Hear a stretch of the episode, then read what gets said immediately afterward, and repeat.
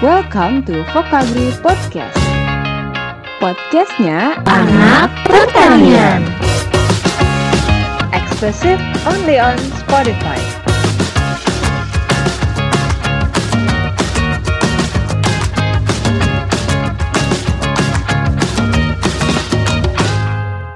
Kembali lagi di Vogagri Podcast. Podcastnya anak pertanian.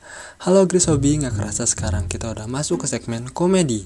Dan kali ini kalian akan ditemani oleh aku Bila Syarani di edisi Kasef Komedi anak sekolah vokasi.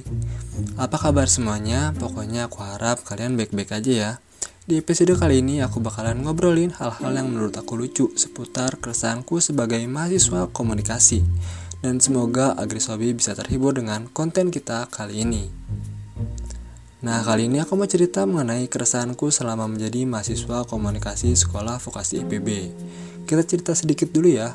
Awalnya aku itu masuk IPB karena hoki aja. Karena aku bisa masuk jurusan favorit padahal itu pilihan ketiga aku. Waktu itu pilihan pertama aku manajemen informatika. Terus pilihan kedua aku teknik komputer dan di pilihan terakhir baru deh komunikasi. Padahal komunikasi itu favorit loh, tapi bisa-bisanya nyangkut di situ. Kayaknya oke setahun aku dipakai dah. Langsung aja ke keresahan pertama aku.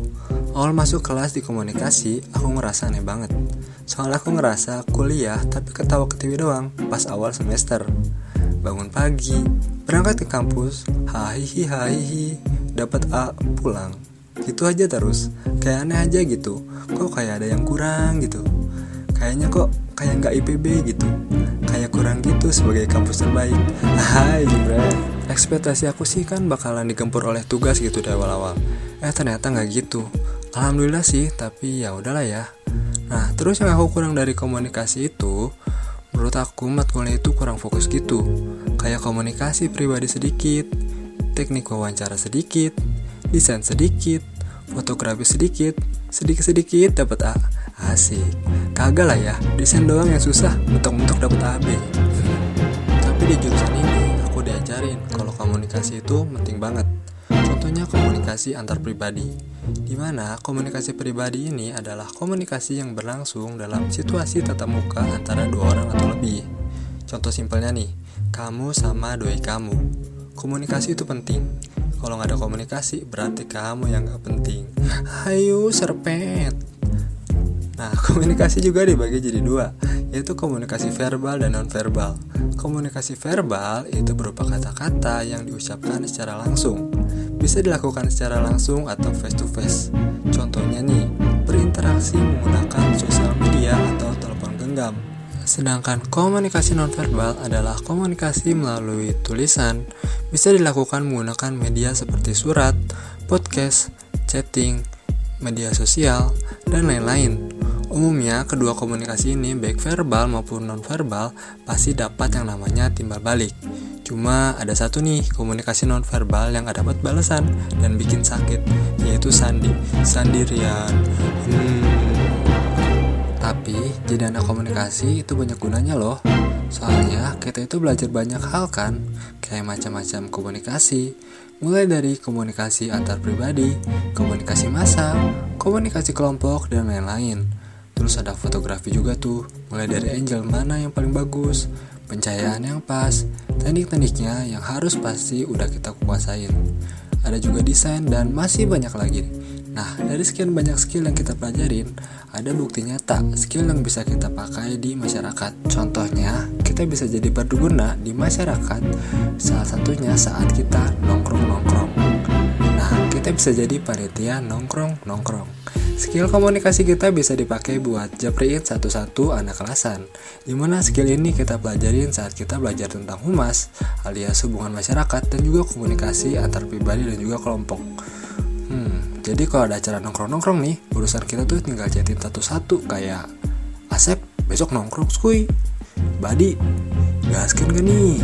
Sampai semua orang ikut itu acara. Udah banget itu skill. Selain itu, mahasiswa komunikasi juga punya skill fotografi yang bisa dipakai buat jadi tukang foto teman-teman yang lagi kumpul bareng. Sampai foto kita sendiri nggak pernah ada di foto itu. Tapi ada tips nih buat kalian biar jaga foto teman kalian pas lagi nongkrong. Yang pertama pencahayaan. Sebelum foto atau dulu pencahayaan dalam kamera digital. Ini penting banget nih buat dapetin hasil foto yang keren-keren. Karena foto yang baik adalah foto yang memiliki pencahayaan yang bagus, yaitu nggak terlalu gelap, under exposure ataupun tidak terlalu terang. Nah, buat dapetin kondisi pencahayaan yang tepat, kita harus menyesuaikan nih antara diafragma, aperture, dan juga kecepatan rana atau shutter speed. Yang kedua, komposisi pengambilan foto. Komposisi sederhananya dapat diartikan sebagai cara penataan elemen-elemen dalam gambar atau image. Elemen-elemen ini mencakup garis, bentuk, warna, serta sisi terang dan gelap. Komposisi adalah penataan kita terhadap objek foto ketika kita melihatnya dalam jendela pembidik sehingga nantinya kita tuh tahu bagaimana foto yang akan kita hasilkan. Pengaturan komposisi yang tepat pada sebuah foto adalah untuk menyajikan sebuah foto yang memiliki dimensi, enak dipandang mata, dan ada keteraturan dalam gambar, sehingga pesan yang ingin kita sampaikan dalam sebuah foto akan lebih mudah dirasakan oleh orang yang lihat. Yang ketiga ada sudut atau angle pengambilan foto. Nah, ini lebih menekankan gimana cara kita melihat sebuah objek foto dengan menggunakan kamera. Hal ini juga berkaitan dengan bagaimana kita melihat sebuah objek foto dan bagaimana objek foto tersebut ketika telah menjadi sebuah hasil foto. Pemilihan sudut pandang dan juga memberikan kesan terhadap sebuah foto harus ada teknik-tekniknya. Ada tiga sudut pengambilan gambar foto yang harus kita ketahui. Nah, itu nanti bisa kalian pelajari lebih lanjut. Yang keempat, momen penting saat pengambilan foto. Dari keempat elemen tersebut, mungkin bagi sebagian orang inilah yang paling sulit didapatkan. Mendapatkan momen adalah hal yang sulit dan butuh keberuntungan yang tinggi. Nah, cara mendapatkannya adalah dengan cara sering melatih kepekaan kita terhadap suatu kejadian. Kadang faktor keberuntungan juga dapat membantu kita untuk mendapatkan momen yang tepat. Momen yang tepat adalah ketika objek foto yang kita lihat bergerak sesuai dengan apa yang kita inginkan dan bagaimana kita merekamnya agar menjadi hasil yang baik. Nah, itu tadi 4 tips fotografi yang bisa kalian pakai saat nongkrong-nongkrong. Di jurusan komunikasi juga aku belajar ilmu psikologi. Ilmu yang mempelajari tentang mental dan juga perilaku manusia. Nah orang-orang tuh kadang suka salah persepsi nih soal ilmu ini. Misal ada yang nanya Lagi belajar apa nih? Terus dijawab kan Psikologi. Terus dia bilang Bisa baca pikiran dong. Lah Emang aku Roy Kiyoshi Sambil ngelus-ngelus gitu kan? Di sini saya mencium aroma-aroma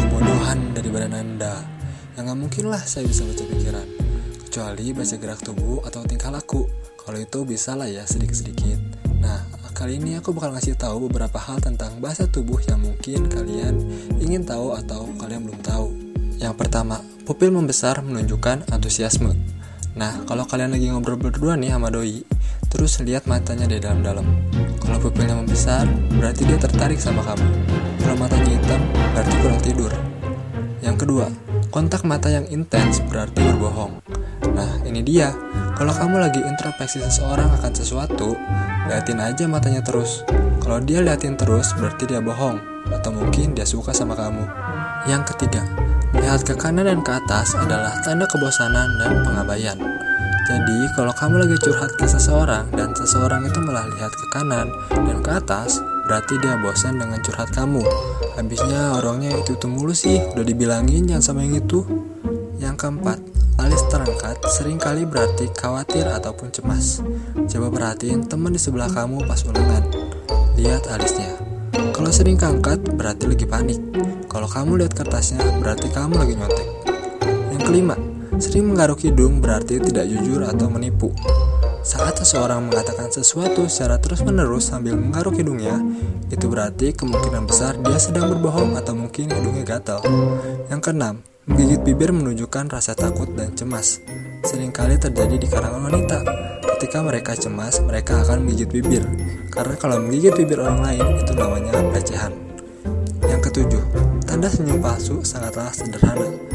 Senyum yang tulus akan menggerakkan mulut, telinga, tulang pipi, dan kerutan di mata.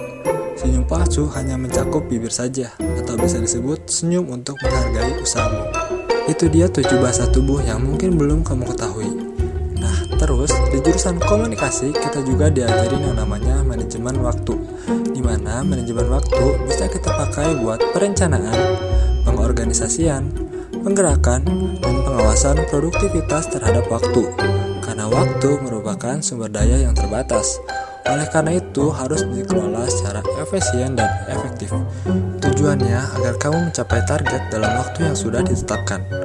Nah, itu kan udah aku pelajari terus setiap hari. Eh masih aja aku nggak bisa dalam manage rinduku ke kamu ah, Siap Oke aku rasa cukup untuk segmen kali ini Thank you banget Agri Sobu Udah setia nih dengerin aku ngomong dari tadi See you and have a nice day Bye